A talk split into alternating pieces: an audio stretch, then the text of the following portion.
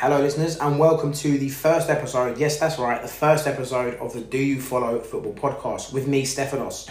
This is a weekly podcast where we talk about the upcoming fixtures, the recent results, and the odd stories and facts within the footballing world. Hello, hello. So today, guys, we're, we're going to be talking about uh, the Premier League clubs, the clubs in the Premier League, um, how they've strengthened so far, how they're looking for next season, and also how they might have actually gotten weaker. Um, usually, I do my league predictions with the boys from work or friends and whatnot, but I thought, you know what, I might as well start off the podcast series with the predictions, seeing as the season starts on the weekend of the the twelfth. Um, so then we can all come back in May and we can have a laugh at my awful ball knowledge. So I don't really think there's anywhere else other to start other than Man City. So we are going to start with City, the treble winners. Um, I myself, I, I was actually rooting for City to win the treble um, this year purely because I've never seen it. I was born in '99, so I was probably was it May? I was literally a month or so old when United won the treble, that famous treble. Um, so I obviously don't remember any of it. So it's just it's not. It's always nice to witness history, even though I'm not a City fan. Um, but yeah, they've got Erling Haaland up top. They've got one of the best midfielders in the world, if not the best, uh, in KDB. Uh, they've also got one of the best um, back lines with Ederson, Dias. They've just got an amazing team. So there's no so no one's surprised that they're going to finish first this season, in my opinion. And I think probably ninety percent of people would agree with me. Um, I don't think they're going to have it all their own way though. Arsenal did push them very close last year, very close, and for a very long time, I think nearly everyone thought that Arsenal were going to win it. But I don't think, like I said, I don't think they're going to have it all their own way. I think losing Gundogan is big for them. He's a real character, I'd imagine, in that dressing room. He comes up with clutch goals. He doesn't always score the most goals, even though he has scored a lot more uh, more recently. But the goals he does score, they're so important. You think of winning the league. Uh, you think I think it was was it thirteen seconds of the cup final against United. He just he just pops up with some really important goals for them. Um, and then Bernardo Silva as well. Again, I really love Bernardo Silva. I think he's world class. I generally think he's one of the most underrated players about right now. Um, technically so gifted, great passer, good on set pieces, and when he dribbles, he's, he's phenomenal. Um, he's not left yet, but there are heavy links of him going. Some I've seen some to Barcelona, I believe. Um, so I'm not sure what's happening with that. Also, they've lost Riyad Mahrez again, a brilliant player. Might not be the first name on the team sheet. These players that I've mentioned, because you know when you think City, you think of Haaland, Dias, Ederson, KDB, but Gundogan and is it Gundogan or Gundogan? I think it's Gundogan. Uh, but Gundogan, Silva, and Mahrez, they're, they're so important to that team. They they just they give them great balance. Mahrez always he's great when he's cutting in uh, from the from the right hand side, but he can go along the outside. Bernardo Silva, well, I think in the I can't, I'm not quite sure how long he's been at City. Um, but in in in his tenure at City, so to speak, we've seen him at back, we've seen him at centre mid, we've seen him on the left, on the right, even as a false nine. So he's a very versatile player as well. Obviously, City have brought in players. Cancelo's coming back from his loan um, at Bayern, so it'd be interesting to see what happens with that because allegedly he had a he had a bust up with Pep last season. Is he going to stay? I'm I'm not too sure. I think he will go, but I, I don't know to who. I'd certainly have him for my team. Um, and obviously they brought in Kovacic from Chelsea, who I don't necessarily think is as good as Gundogan or Bernardo Silva, but he's still a very good player to have. Um, and obviously they're going to be bringing in more players before the window uh, before the window shuts. And even without any signings, their squad on paper now is world class in, in pretty much all positions. You know, I mean, you could say that they're a little bit weak at fullback with Walker getting older. Um, obviously, he's still got that great recovery pace, but I don't know if his um, his awareness is up there, in my opinion. And obviously, at left back, they've had Ake play there, they've had Akanji play there. I think even maybe John Stones has played there a couple of times. Um, but again, I'm sure they'll bring in players, but City, they just look so strong. And it's hard to look past them. It was the same last season, even when Arsenal were, I think they were eight points or nine points clear at one point, or it might have been six points with a game in hand. Even when they're they're down and out City, they just look they're just so strong. They've got, you know, like I said, players like Haaland, KDB, and obviously Pep is an absolute mastermind. Whatever people say about him, always going to the bigger clubs. If you're one of the best managers, you go to the best clubs. It is simple as. Um, so yeah, it is hard to look past them. So I'm, I'm going to put City top. So I'm moving on to a team that actually finished outside uh, of the Champions League places last season is Liverpool. Now I think Liverpool are going to come second. I think they dropped off massively last season. I think Trent got exposed. Um, I think Trent is a great right back, generally one of the best. But I think he's a little bit, I don't want to say overrated, but I think people really do look past his defensive weaknesses due to his attacking strengths. Um, and, you know, when you're winning the Champions League or the Premier League or, you know, the domestic cup double like Liverpool have done in recent seasons, it can not go under the radar, but it can kind of be ignored. But when you look at Liverpool last season, it's it's so clear to see that that is the weak point. Um, Van Dijk dropped off as well. I think Alisson had a great season. Fabinho wasn't great either. Um, but I think their signings, it, it was clear what they needed. They needed reinforcements in the midfield. Milner obviously getting on and eventually leaving. Um, Henderson getting on also, and he's obviously now gone to uh, Saudi Arabia. Um, they were definitely lacking Bagel FC, so to speak. Uh, but they've brought in Dominic. Oh, I'm going to butcher this. Sh- uh, I believe is how you pronounce it. They brought him in, very good player. Um, I'm not going to say I've seen a whole bunch of him, but I've, I've seen enough of him to know that I believe he's a good player. Whether he's good enough for the Premier League, only time will tell. Because a lot of players come from the Bundesliga, and they don't really hit the ground running. You look at Jadon Sancho, you look at Timo Werner. It can be a risk. Um, they've also signed Alexis Mac Allister, someone who is, is Premier League proven, has also won a World Cup. Um, again, they've got great great business there. Uh, they got him for allegedly well under 60 million. Now, I, personally don't know what well under 60 million means. Could be 50, could be 45 or whatever. Um, but again, it's a, it's a great price. And I don't know if this is confirmed, um, but when I was doing the notes for the podcast, I saw that Fabinho is linked with a move. Um, I don't know if he's gone, gone, or if it's just in the work sort of thing. But I think for me, genuinely, I mean, whether Fabinho is there or not, I think Liverpool are genuinely a DM away from really, really pushing City. They're linked with Lavia. I think if they do get Lavia, they could really challenge because they've got Darwin Núñez, who, as much as people like to almost take the mick, he had a good season last year. It's very hard to come into the Premier League and just adapt. You look at players like Henry, his first season, it wasn't great. And then I know a different player, a different profile player, so to speak. But you look at Eden Hazard when he first came to the Premier League, he got knocked about a little bit. He wasn't great. Um, you know, not every player does hit the ground running, and I think the first season is always the toughest. Coming from again, no disrespect to other leagues, but from the Portuguese league, from Benfica, it's, it's going to be tough. You know, it's, it's a different level. Um, but then they've got Salah with the goals as well. Luis Diaz, who I think is a brilliant player. Diego Jota, who can play anywhere along the front three. Their their attack is is brilliant. Um, probably the it's it's probably the the best in in the Premier League. The front three, in my opinion, they've lost Bobby Firmino. Yes, they've lost uh. They've lost Milner, Oxlade Chamberlain, and Henderson, but.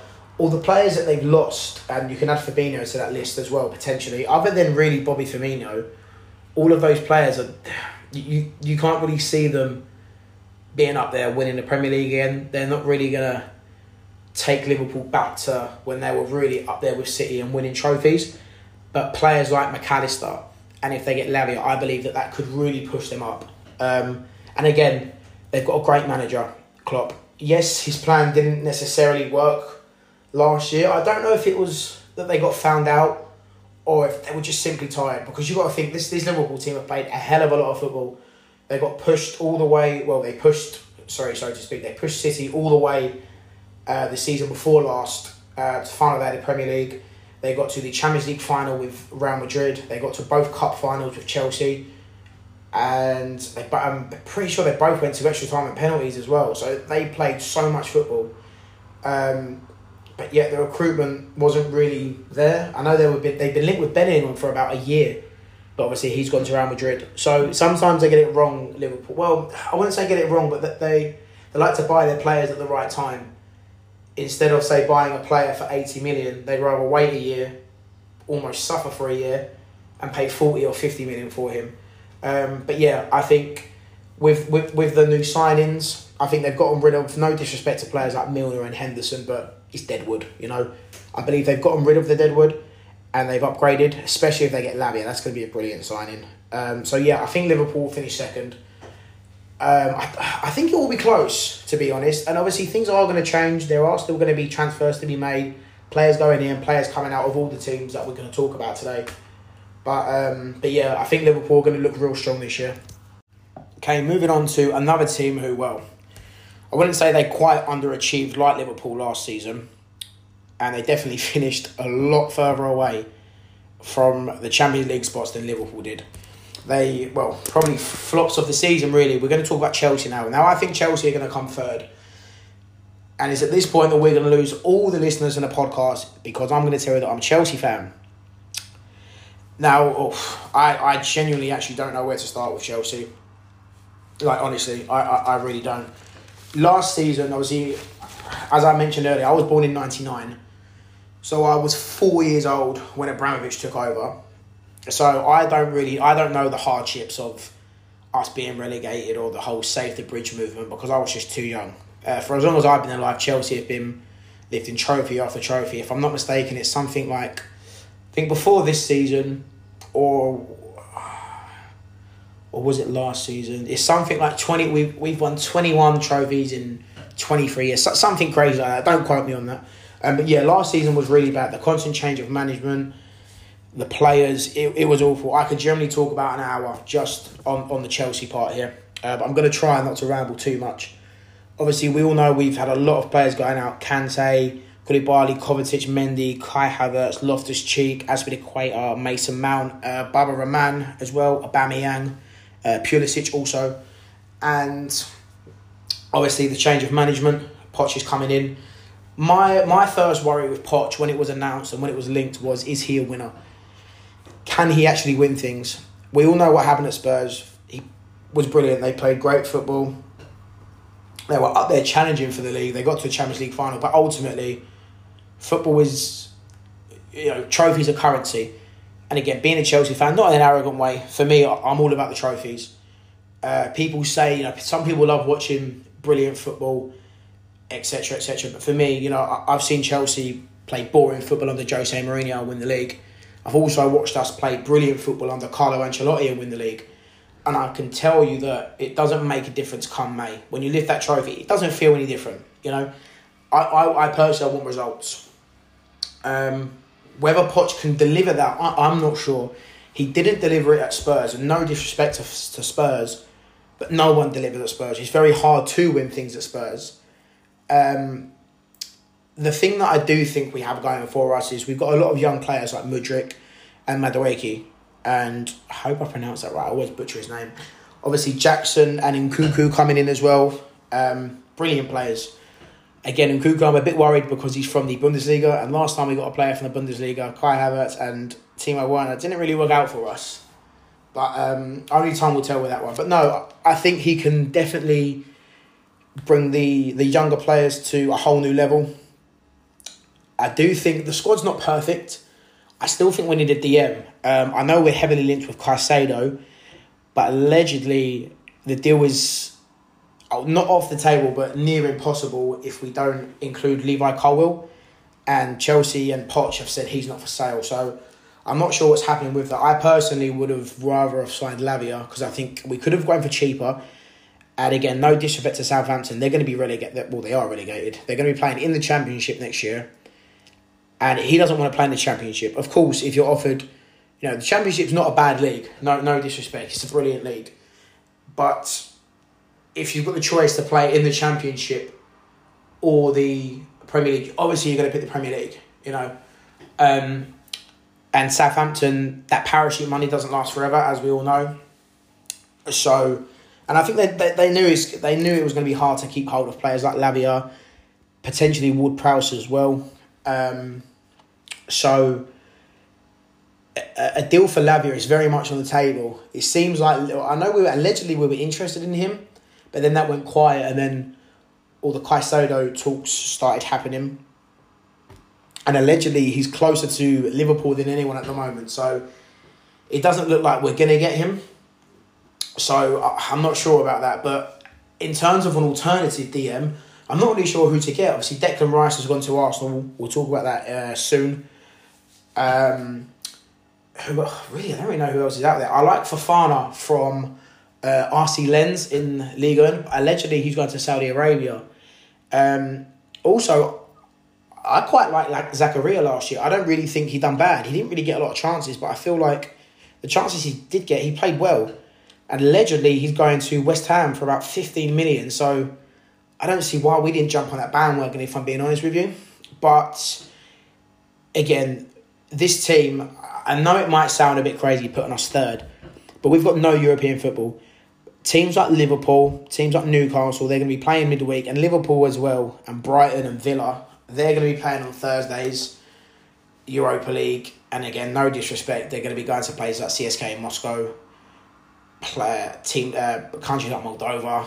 You know, it's not there's anything wrong with those countries, but it's harder to go and play in those countries on a Thursday when you've got a match on like Saturday, Sunday sort of thing. When you play on Tuesdays and you're going somewhere, it's a lot easier. Um, so yeah, I think that's a big thing for us having no European football, literally just having one game a week. Some might say that we might not get in a rhythm, but you know these are professional footballers. I'm sure they'll be fine. Um, in terms of the squad, we have let a lot of players go, but you have to think these players like Kante. I, I love Kante. I, I don't think you'll find any Chelsea fan that doesn't love Kante, but it's not that he's getting old, he's just very injury prone. I remember last season he got injured, I think it was in the opening month, and they said, oh, yeah, two to four weeks and he'll be back. We didn't see him till after the World Cup. So yeah, you, you, you have to wonder his, is, can his body keep up anymore, sort of thing. Um, Koulibaly, it, unfortunately, it didn't work out. He was brilliant in Serie A, but again, the Premier League is just different. Um, Kovacic, I'm a little bit confused at that one. Not confused that he's gone because he's never really been too consistent for us. I like Kovacic as a player. There's been a lot of times, especially in matches where we haven't played well, he's kind of pulled something out of the bag. He's taken a few players on. He's won a foul, moved us up the pitch. But unfortunately, he just doesn't do it consistently enough. But I was surprised that we sold him to City. I mean, I know City are not our rivals at all because at the moment, City are head and shoulders above everyone, especially Chelsea. But surely, giving City one of our players just surely it just um, it increases that gap but moving on, uh, obviously Mendy and Kai Havertz underperforming out the door. Ruben Loftus-Cheek, brilliant player, come from the academy, love him to bits, especially coming from the academy, but he's not good enough anymore. Azpilicueta as well, um, could have left last season, wanted to stay another year to help the club out during difficult times. Wish him all the best. Uh, Mason Mount, oof. Oh god, oh. I, again, I could probably talk about an hour just about Mason Mount. Um, but in all fairness, he's got his move he thinks he should be on X amount a week at Chelsea. Let's see if he's worth it because I personally don't think he is. I think he's going to stink up the gaff at Old Trafford. But yeah, and then obviously players like Baba Rahman, um, he never really got a look in other than a handful of matches back in 2015 and 16 or 17, I can't quite remember. Aubameyang, brilliant to get off the uh, off the weekly wages. Uh, I, I couldn't believe when we signed him. I, I, I couldn't believe it. I thought it was 2013 again. Um, the only reason Chelsea signed him was because no one else wanted him from Barcelona, and he didn't want to go in the first place. And now he's gone to Marseille. He might do all right in Marseille because I don't really think that the French league is very strong. But again, we'll have to see. And obviously Pulisic. Now Pulisic is quite split. Some people like him, some people don't. I personally, I've never rated him personally. Um, a good player on his day, but again, he's just not consistent enough. But yeah, I, I'm liking the squad that we've got. I have faith in the manager, and I'm sure in the future we'll do it. We'll do a Chelsea episode. I'm sure that'll be everyone's favourite. Hence the sarcasm. um, but yeah. So moving on to what a lot of people thought were going to be the champions of last year is Arsenal. Now, it's, it's, it's very weird to say this. It's going to be for Arsenal and for Spurs. I've got a soft spot for both clubs. Um, a lot of my family supports Arsenal, and all of my friends growing up, growing up just outside North London, practically every single one of my friends was either Arsenal or Spurs. So I've gone to White Hart Lane a lot of times. I haven't been to their new stadium. Um, I went to Highbury a lot back in the day when I was young. and I've been to the Emirates a few times. I remember actually one weekend, it was back when one of my uncles lived. Um, I think it was a five or ten minute walk from the Emirates, um, and went to our to an Arsenal game. Fantastic stadiums, great club Arsenal. I do have a soft spot for Arsenal, which is going to sound crazy, but so there seems to be a lot of negativity around Arsenal.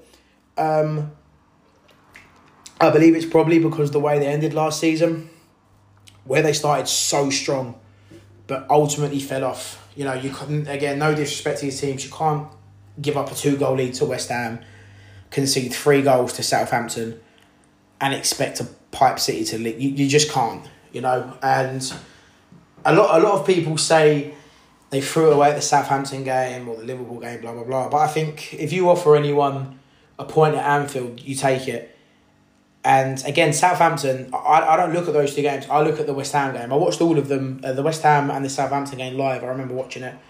And I feel like they ended the West Ham game exactly, sorry, they started the Southampton game exactly how they ended the West Ham game. They, they're very nervous, almost like they were playing hot potato with the ball. They just didn't want the ball. They started very nervous and whatnot. But that was last season, so this is this season. So I, I think they're looking incredibly strong. Um, they've strengthened, bringing in players like Timber and Rice. I think they got Timber for something like was it is it 40 million? I'm not 100% sure on that, but it's a good price. I think it is a short centre back, but we've seen with Lisandro Martinez, um, you know, height doesn't really matter. Well, it does matter, but it's not the be all or end all. And when you've got players like Gabriel and Saliba who were brilliant last year, and I think, you know, it's, it's very good saying shoulda, woulda, coulda. I think if Saliba didn't get injured, and they didn't have that, you know, that defensive crisis, so to speak, with him being out. I'm not saying they would have won the league, but they would have had a hell of a better chance. Um, so I think adding Timber to that definitely makes that defense a lot stronger. It's massive. Um, Declan Rice again, potentially probably one of the biggest so far, biggest signings of the summer. Um, massive transfer fee for a massive player. To be honest with you, it's interesting to see how he plays at a club as big as Arsenal because obviously a, a club like Arsenal, the standards are different as opposed to West Ham. I think obviously West Ham have just won the European Cup. Very happy for them. Again, a historic club, a, a proper, a proper club, a club for the fans, so to speak. Now, in my opinion. Um, but I think obviously the standard to any Premier League club, really, well, not even that, even all the way down to grassroots, is you give hundred percent, you leave it all on the pitch. But when you play for a massive club like Arsenal, a historic club like Arsenal, when you've got players that have put on the shirt like Henry, you know, Bergkamp, Lehmann, uh, even players like Petr Cech, who, yes, wasn't great for Arsenal, but are legends of the Premier League. Ashley Cole, Patrick Vieira, Pires. I probably missed so many obvious names, but I, I could go on forever. When you put that shirt on, there's a it's almost like an expectancy of, of winning, and I, I think Arsenal have really lost that in in in the past, you know, sort of decade. Yes, they've won a few FA Cups and they came close to the league last year, but I think what we're seeing now, well, hopefully for Arsenal fans, is kind of that. Um, what's the word I'm looking for here, guys? Sort of that return to glory, so to speak. Even though I've put them fourth, I just think that. I think last season will affect some of the players. I think Saka's is going to have a great season still. Martinelli again, brilliant player. Um, they've lost Xhaka. Now I think he's a real leader in that dressing room. Obviously, he had his issues a few seasons ago, but he seems to have been almost a model player. I think this season he's played really well, but obviously he's gone. They've lost a lot of leadership there.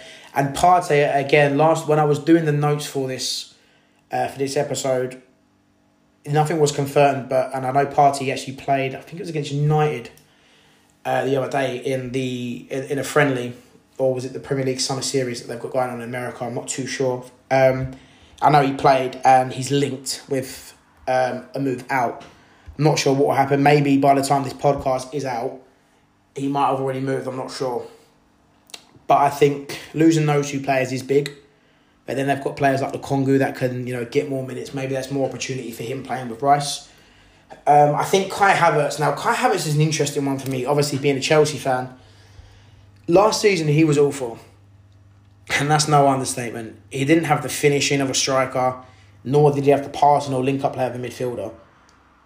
But I believe, again, a bit like Mason Mount, really, there, there is a player in there. There really is.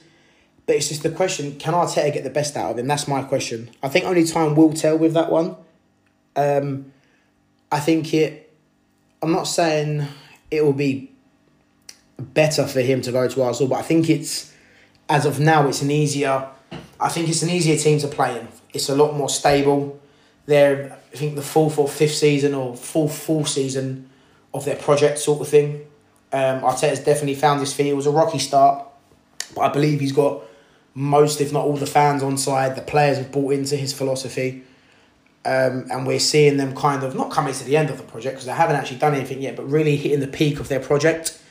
Um, so I feel like it would be it's a lot more stable than that Chelsea side, and that will definitely help Kai because it's been tough for him. Like it's, it's not all been his fault. He's been asked to play in positions that he he just doesn't play. But then I ask myself, I don't know his best position. I, I personally think that he played his best football when he played just when he plays just behind the striker. When he had, if he's got someone like, I'll, I'll use Lukaku just because Chelsea. Um, when you have Lukaku in front of him and he plays off the striker, I believe that's when he does his best work. That's me personally, uh, my personal opinion.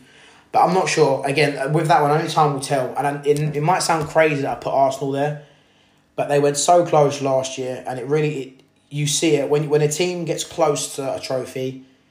I'm not saying they kind of retreat, but it does knock the steam out of you when they've been top for so long, and they ended up. I don't want to use the term bottle, but you know they let it slip. Um, obviously Champions League as well. It, in terms of fitness and schedule, it will probably work out better for them being in the Champions League as opposed to playing Europa League. But again, you, you saw some, some of the lineups that Arteta put out last year. You can't really be putting those lineups um, up against in the Champions League, even in the group stage games. You can't really be doing that because everyone is, well, not everyone, but most teams are strong. Um, and again, for Arsenal, I don't necessarily think they're going to win the Champions League at all, but they'll be expected to at least make the, the last 16. So he wouldn't want, I don't think he'd want to go out early on that. I think they'd like to especially after not being in Champions League for so long. I think they really want to go far in that tournament. Um, but yeah, I don't think they'll be far away from clubs like Chelsea or Liverpool. But again, the only reason I've put Chelsea above them and Liverpool above them, I just think on paper, the squad has more potential. Like I think if Poch can get the best out of Chelsea uh, and the players in there, and if Klopp can get the best out of that Liverpool squad, I just think it's got more class and talent than Arsenal. Um, but again, that's my personal opinion. I'm sure that will rustle a lot of feathers. Um, but you know, de- definitely get in, and we'll have some communication about that, and we can talk about that. I'd love to hear your guys' feedback on that. So that's the top four. So moving on to Man United. Um, now I put them fifth, which might sound a bit negative considering they finished third last season, and they were probably, apart from City and Arsenal, obviously they were I think United were in a title race for maybe two weeks um, at some point after the World Cup. I think it was in January or February. But aside from that, they've been the best of the rest, sort of thing. Sort of when it's been City and Liverpool fighting it out at the top for a couple of seasons, and then you had Chelsea, and then there was that gap from fourth to you know fifth and sixth, whatever. I think that's kind of been United this season. Um, I think Erik Ten Hag has done wonders. I think from where they were when he took over and where they need to be as Man United, as Manchester United Football Club, is a massive gap, and he has closed that gap. But I'm looking at this as you, you look at Arsenal. Arsenal going into their fourth or fifth full season. Erik Ten Hag hasn't even had, you know, 24 months. And I, I think there is a lot of work to still be done, but they're definitely going in the right direction. Getting rid of players that aren't good enough, like Tuanzebe, um, I nearly said John Jones, wrong sport. Um, Phil Jones, Alex Telles, and Elanga, and then bringing in players like Onana, for example, and getting rid of De Gea. That's the big one for me. I think De Gea is brilliant, great shot stopper, but the distribution is is a big thing. To to be at the the hot, the elite level and the, and really be at the top now, you have to have a goalkeeper that can play with your feet. You look at City with Ederson, even even Liverpool with Alisson. You know, Alisson's known for, for being a shot stopper, for saving Liverpool many times this season, but he's also great with his feet. You know, even um, goalkeepers like Neuer, who kind of revolu- ugh, revolutionised the modern day sweeper keeper, so to speak. You have to be good with your feet. You look at the amount of points that Mendy cost Chelsea the past couple of years purely because he's not good with his feet. Um, so you need someone that's good with their feet. I don't know how many more times I'm going to say feet when I talk about Man United, but there you go. Um, but yeah, I think it's the problem is with Man United. You don't know what Man United is going to turn up because last season they got battered by Brentford. I think it was three 0 before half time. They got beaten by Brighton, but then they slapped Chelsea four one. Uh, but then they lost against Liverpool seven 0 as well. So you don't really know what they're going to get. Or sorry, what you're going to get. Um, obviously, I think Champions League will obviously take a toll on them, um, as it would any club. I wouldn't say that squad's perfect. They definitely need a striker, but again, we could release this podcast out, and by the time I've released it, they could have signed Harry Kane, who I think would be a perfect, um, a perfect striker for them. But it depends how much Levy wants Kane for, and I don't actually think Harry Kane is doing a lot to push his move. I know he said that he wants to leave, but he's not really pushing it. Now, I'm, I'm not a fan of players demanding X, Y, Z from chairmen and clubs and owners or coaches and whatever, because I believe that, you know, at the end of the day, there's people at the top for a reason. But you see players refusing to come to training. I think, if I'm not mistaken, was it last season or the season before? He just didn't show up to training because he wanted to push. That was last season because he wanted to push for Man City. And then obviously they got Haaland um, but you look at, I, I think he slots into that United team very well, and I think, let's be honest, if if Harry Kane's getting around roughly what 20, 30 goal contribution, well, he's getting twenty goals a season, I think, isn't he? Give or take. he's probably getting he's probably getting north of thirty goal contributions, and if he's getting that again, no disrespect, at a club like Spurs, he can definitely replicate that at Man United, and I think that's what they're missing because they've got good players in Antony. Um, I know Eriksen's uh, left, but again, Mason Mount is a good player. Bruno Fernandes, Rashford, these are good players. And I think if you put a deadly striker, a fox in the box, so to speak, like Harry Kane, he will definitely, um, he will definitely level up that team, so to speak. And unlike at Spurs, he doesn't have to drop deep or go out wide because either side of him, he'll have players like Rashford or Antony, and then behind him, he's got players like Bruno Fernandes and Mount, so he can push higher and he can be more of a constant threat. Um, so yeah, look, if United, I, I know they're linked with Osimhen as well from Napoli, and also linked. Oh, I can't pronounce his name. It's Højlund, I believe his name is. Um, they're also linked with him. But if they were to sign a big striker, I definitely think they they definitely finish higher than fifth. I'm trying to think where they would finish. I think I think that they could they could really push up past the likes of Chelsea and Liverpool. I really do think so. But we're doing this as of now. Um, so as of now, I do think they'll finish fifth. Um, but I, I think they'll I think they'll continue to get better. I think they'll grow under Erik ten Hag. Do I think he's the one to get them back to the glory days of Sir Alex Ferguson? I don't really think United will ever get to the glory days of Sir Alex Ferguson again because he was just such a great manager. Um, but I think definitely where United need to be and where they should be, and you know, Man United are a massive club. They're massive. I th- I think they're on the right um, the right path and definitely the right trajectory. Um, but yeah. So moving on to another team that I've got a soft spot for is Spurs. Um, I think Spurs will finish sixth. They finished eighth last year, uh, which I don't really think anyone was surprised. As a Chelsea fan that I've mentioned before, I definitely know the negative effects of Antonio Conte and I positives of him as well.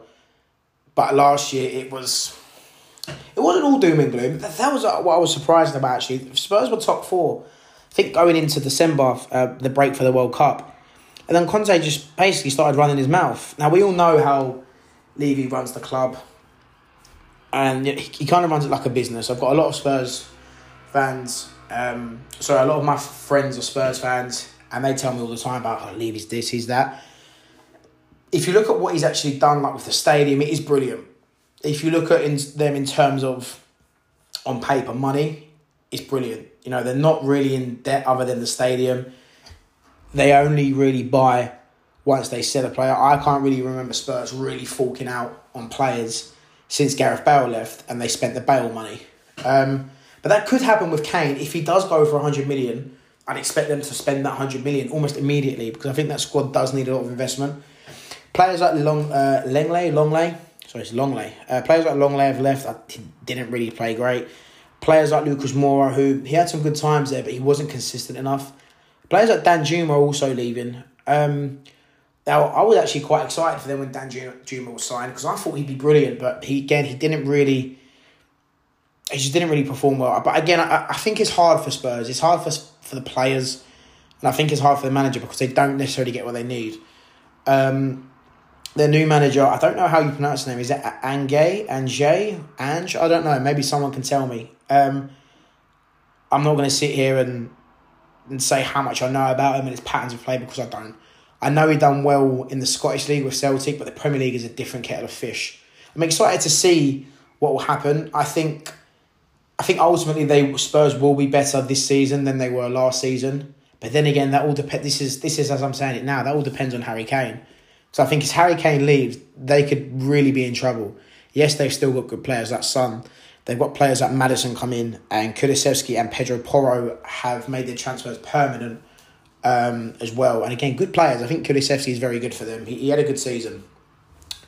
And obviously, Son is brilliant. Probably one of the best underrated wingers in the past few years in the league. But I just I, I worry for Spurs where that that goal threat kind of comes from. I think a perfect player actually for them if Kane was to go would be someone like Ivan Toney.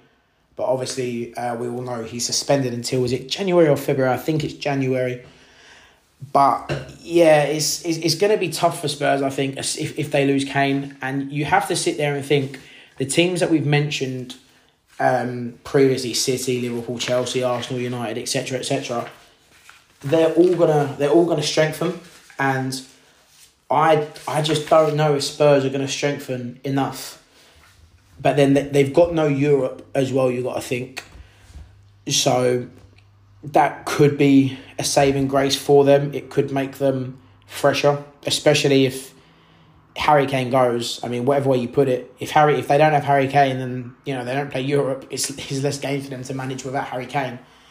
Um, but again, I think losing Harry Kane is such a big loss for them. Um, but I, I think he will go, but I don't know where. There's been links of him going to Bayern. I can't really see that. I think he want he wants that goal record. I think um, I, I me really, I, I could really see him at United. I think if he wasn't going to go to City last season, he's obviously not going to go City now because they've got Haaland. You think Chelsea have signed Jackson. Um, you think oh, he's obviously not going to go to Arsenal. Liverpool have just spent money on Darwin Nunez. He's not going to go to Liverpool. So really, other than United, there's no one else in the top six that really he would go to. So I, I think he is a perfect fit for them. Fit for them, as I uh, mentioned previously. But Spurs is I don't know.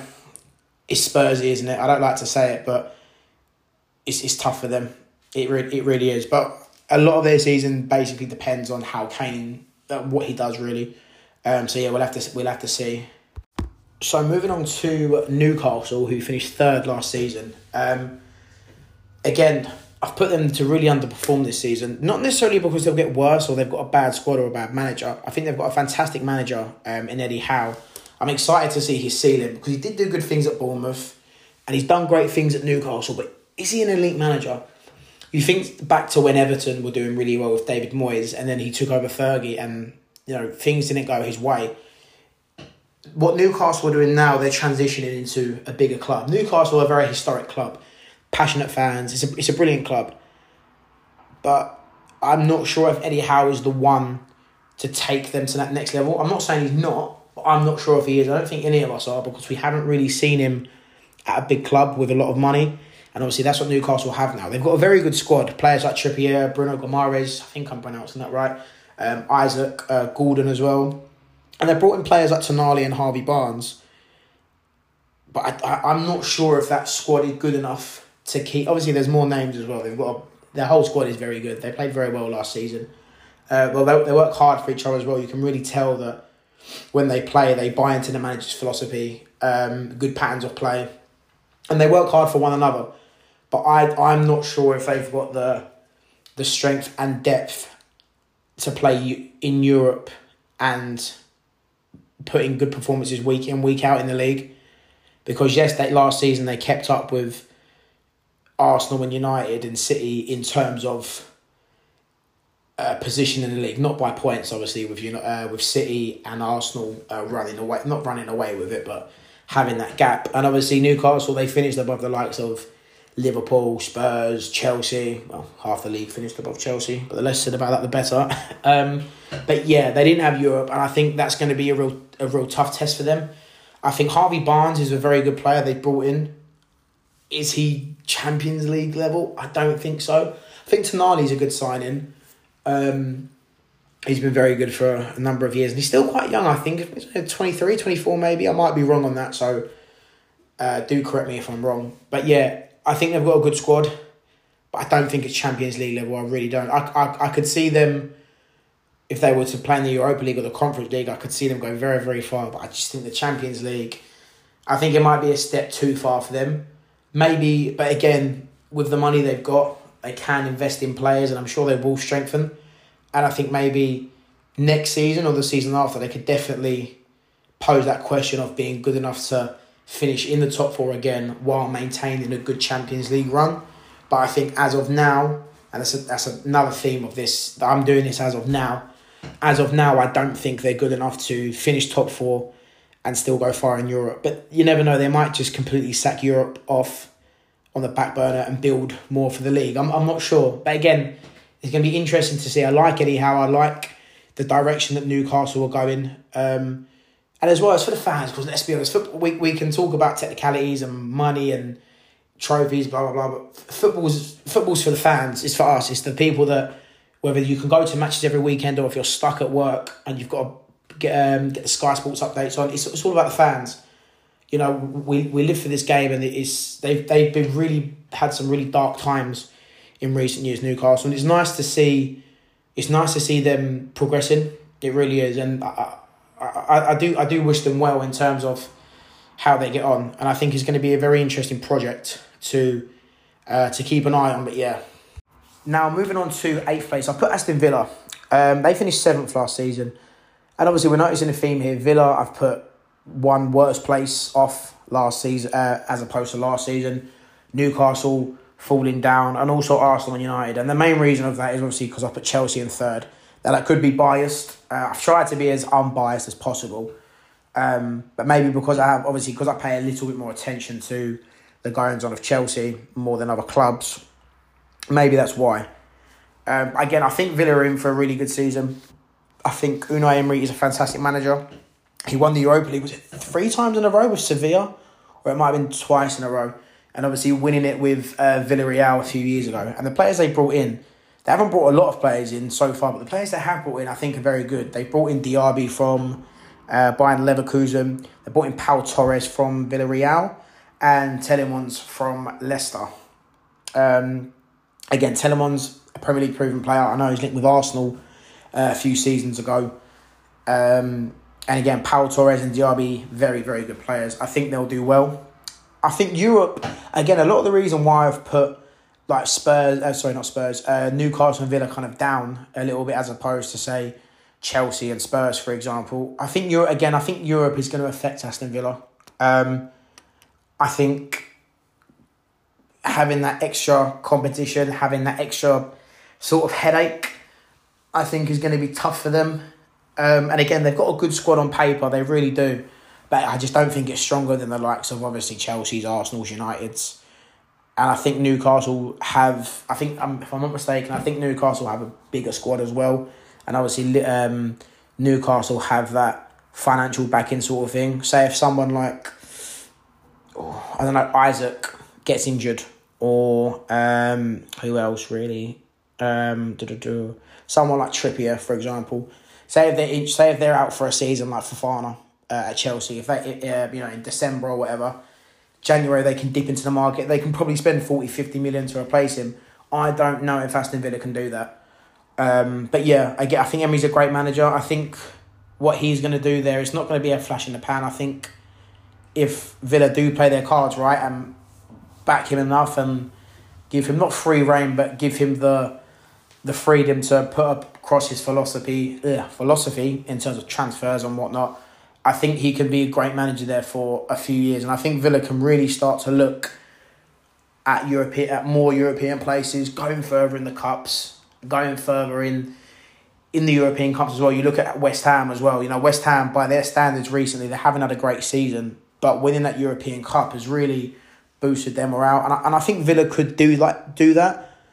But at this current moment, I don't think their squad is good enough to again go far in these. Much like Newcastle, I don't think they're good enough to go far in these competitions and maintain a league position. And obviously, I don't like to keep going back to it, but last year, you know, Spurs, Liverpool, Chelsea, they they they were really really poor last year, like really underperformed. I'm not saying that the only reason that clubs like Brighton and Villa and Brentford and even Fulham finished so high was because of other um, other teams' lack of performance, but I think it definitely helped. Um, you know, you look at Brighton and Villa; they finished above Spurs and Chelsea.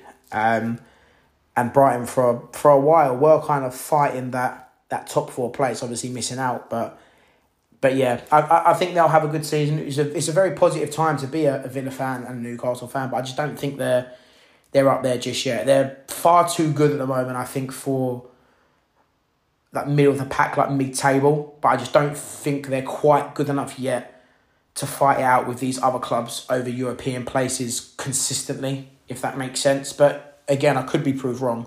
Um, but yeah, that's what I think about Aston Villa. Uh, now moving on to ninth, which is Brighton. Now I think Brighton had a brilliant season last year. Do I think they would have finished sixth if Spurs and Chelsea were on it? I'm not so sure. I think the thing about with Brighton, I think with again, um, Europe is going to be tough for them. I think they've got in players like James Milner now, although they're not necessarily the best in peak physical condition, that's someone there that's really got a lot of experience. Um, in big games, he's a big game player. You know, he's, he's played in massive games before. Massive, massive experience. I think that will do good for the dressing room. Um, losing Mac Allister is big for them. I know they've still got players like in Enciso, I think that's how you pronounce it, and uh, for example, as well. But Mac Allister was really good for them, and I think that's a big loss. And again, I'm kind of going off this basis is that they're going to lose Caicedo. And again, that's a massive hole to fill. Um, and but I, I don't know. It, Brighton's a tough one because I think as well they, they could get found out. They play brilliant football, but a lot of time you see these teams play brilliant football, and after a season or so they get found out.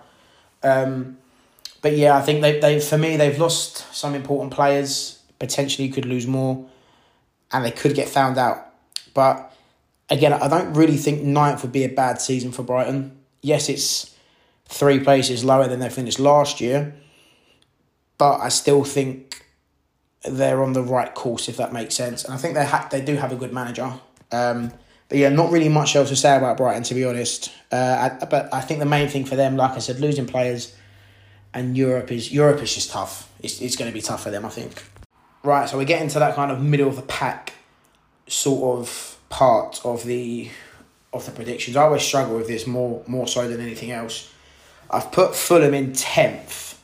Now they finished tenth last season. I think Mitrovic will continue to score goals. I think they brought in Jimenez um, as well, which is decent. I think we could see him return to form. I remember a few years ago when he he had that awful head injury. I think it was at Chelsea actually, if I'm not mistaken, or was it at Spurs? Um, and he hasn't really been the same since, I don't think. Um, but it'd be nice to see him scoring the goals again. Um, on the flip side, they could get that second season syndrome. We could really see a drop off. Um, but yeah, it'd be interesting to see that one. Palace, I feel like it's almost just a popular opinion to say that they always finish around that, around those places because they do. They finished eleventh last season. I think Palace. I have no, no issue with Palace. Big, a good London club but they just they never really do anything. They always finish. They, they never get relegated, but they never really flirt even flirt with with Europe. I think Zaha leaving is big for them, but I don't actually think it will affect them as bad as people think because I think players like Eze could step up, maybe Olise as well if he doesn't leave. I know he's been linked with United and Chelsea as well, but yeah, players like that could step up, um, and they could be all right. Uh, now West Ham, I put West Ham for 12th. Now West Ham finished 14th last year.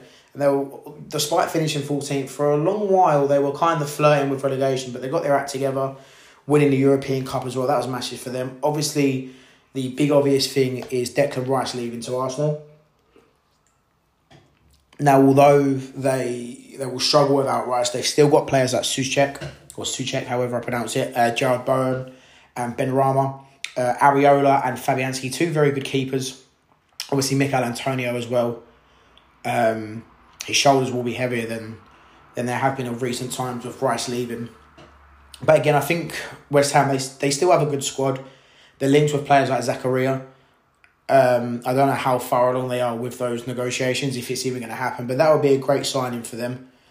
Um, and again, you've got to remember, you know, Newcastle, uh, Newcastle sorry, uh, West Ham, they're going to have a hundred plus million to spend potentially on replacing Declan Rice. Now they might not buy a player this summer that replaces him and is as good as him straight away, but they're definitely gonna somewhere down the line they're they're, they're going to invest that back into the team and I do think they'll be okay. I don't think they're going to get relegated or, or anything like that. I think Fulham, Palace, and West Ham. For me, it just screams mid-table because they're not quite at the level of Villa, Brighton, and Newcastle. In, in my opinion, I think Newcastle, Villa, and Brighton would be the three teams that, if anyone was going to break into that top six this year, it would be one of those three. I think Fulham, Palace, and West Ham still have a long way to go. Uh, but it's definitely looking promising for, for West Ham, it really is. Moving on to the lower half of the table, I've got Brentford at 13th. I think they're going to struggle without Ivan Toney until January. I think it's crazy to think that I'm talking about them potentially getting relegated, even though I've got them finishing 13th. I think we could see them do kind of what West Ham done last season, kind of flirt with relegation, but also pull it out the bag in the, the later months. I think it all depends on what situation they're in come the end of December, come January when Toney does come back. But even then, you know, it's all well and good. I'm sure he's going to do his fitness at home and I'm sure he's going to keep himself sharp. But being match sharp, it's, it's going to be tough, especially when, you know, if, if the season ends in May and then you don't play until January, that's that's going to be tough. But I'm not sure about that. I think a, a lot of what a lot of Brentford's season rests on Ivan Toney and he's only there for half of it, which is going to be very tough for them. They still got good players like Mbemu and Bemu, sorry, um, who will pick up the slack. But I think it's going to be very tough for them unless they get, unless they get maybe a few results that are lucky. They're running as well. Um, then going down to Everton. Now Everton have survived by the skin of their teeth last year, and they also were very close to getting relegated last season. We've seen a massive drop off from Everton. Um, I think very blunt with this. A, a, a key for them is if is Dominic Calvert Lewin. If he's fit, he will score goals. But obviously, if he's not fit, he's not going to be playing. Therefore, he's not going to be scoring the goals. And that's a problem with him. He's a great striker, very good striker, but his injuries, he's been, some would say unlucky, maybe some would say he's injury prone, I don't know. But they say the best ability is availability. If he's available, I think they might be okay. Obviously, bringing in Danjuma as well, I think that's a good signing for them personally. Um, Ashley Young coming in, again, he's won the Premier League. He's won trophies with United. Much like James Milner at Brighton, he's not a he's not a player that is at the peak of his powers in terms of his physical condition. But you know he's been around the block. He knows he's got that experience, and I think he can bring that leadership to the dressing room as well. Um, just a quick one on Dele Alli as well. Um, would love to see Dele Alli back at Everton and showing the world that he's still got it. Um, for obvious reasons, for those of you that watched his interview uh, recently with Gary Neville. Uh, if you haven't, give it a watch. Big eye opener. Um, but yeah, and again, Everton Everton shouldn't really be getting relegated. Everton are a, are a big club. They really are. And they still got good players like Pickford, Doucouré, like I said, Dominic Calvert Lewin. Um, I, I think they'll have enough to stay up. I think the the past two seasons have been a real eye opener. And yeah, I think I th- and as well Sean Dyche, he's he's the guy. I, I think he can bring real good stability to them, and I think he'll he'll play it simple. And I think that's that's what's gonna keep Everton up. I think if they do the simple things right, they'll be okay, and then they'll build on from there. And then moving on to uh, speaking of Sean Dyche, actually moving on to Burnley. Um, so I think Burnley are going to stay up. I think they're going to finish fifteenth. Going to be completely honest, I'm basing this off of. I feel like when teams come up I feel like not all the time, but more often than not, there's kind of not an over not an overachiever, but out of the three clubs that come up, one of them typically tends to struggle a lot. One of them gets relegated, but they could stay up, and or they stay up and they could have got relegated if that makes sense. They kind of flirt between that seventeenth and eighteenth place, and I feel like there's always one that surprises, and I think Burnley will surprise us. Um, I know Weghorst will be back from his loan, I believe. I think Kompany's a good manager as well. I think I, I think they'll have enough to to stay up. I'm going to be honest. I'm not really basing that off much more. I just think that there'll be the surprise package in terms of the promoted clubs. And then Bournemouth, I've got is in sixteenth. Everyone laughed at them last season, saying they were going to go down, and then they trolled all of us uh, towards the end of the season. I'm not really sure about their signings. I know that Lerma has gone. They could potentially struggle, but I think they could surprise us. And they did play some good football at times last season, uh, especially against Liverpool in the final game of the season. But again, they could bring some players, and I think they could surprise us and survive for potentially um, another year. Moving on to Nottingham Forest, they've actually brought quite a few players in. They've got Chris Wood in, they've got Elanga, uh, sorry, Elanga, and Aina in as well. Uh, losing Renan Lodi, Lingard, and Keylor Navas. I think they'll struggle without Navas because I think he was really good for them last season. Also, Renan Lodi was very good. Um, but I think Chris Wood, I think it might be an unpopular opinion. I'm not really sure what people feel about Chris Wood, but I, I think he'll get goals. He was decent for Burnley, and I think he'll be good for Forest. Um, also, they've got a young Nigerian striker. I can't pronounce his name properly. I believe it's Anwani. I think he scored something like it was five or six in his last three games. Um, and if I'm not mistaken, he scored um, for Nigeria against Sierra Leone uh, back in June as well. Um, I think goal from him and Wood potentially could be enough to see Forest survive another year, but I think losing players like Navas and Lodi will definitely make them weaker in terms of their defence. Um, but again, they could strengthen before the window shuts, but again, only time will tell. Now, uh, moving on to who I've got in 18th place, I've got Wolves in 18th place. Um, and I think the, the thing for Wolves, I, I just think they've lost too many players for me. They've lost, I mean, players like Moutinho and um, Diego Costa, I think you could argue they're past it, but they've lost players like, you know, Ruben Neves, for example, players like Jimenez, players like um, Adama Traore. And I think recently they've they've they've even in past seasons players like Doherty as well and I think we could potentially see what happened with Southampton. Southampton for a few seasons they lost a lot of their good players, their big players, their main players, and then eventually it caught up with them, and now they're relegated. I think we could really see that with Wolves. Uh, we saw a drop off last season. Um, they finished, I think, thirteenth or fourteenth last season, and I think they're in real danger of going down this season. If I'm being honest. And then in nineteenth, I've got Luton. Now, I would love to see Luton stay up. You know, the underdog story. We all story. We all love it, but I, I just don't think that they're good enough to stay in the league. If I'm being honest, I'm not going to sit here and say I've watched a lot of Luton. I, I've watched bits of them last season in the playoffs as well. Um, but looking at their squad, looking at what they're up against in terms of you know around that relegation area, like Everton, like Burnley and Bournemouth, I just don't. I don't think they've got it in them to stay up. Um, again, I think they'll be flirting with that 19th to kind of 17th position, but I think ultimately they're not going to have enough to stay up. Um, and then Sheffield Wednesday have gone rock bottom. Uh, last time they were in the Premier League, it wasn't great for them.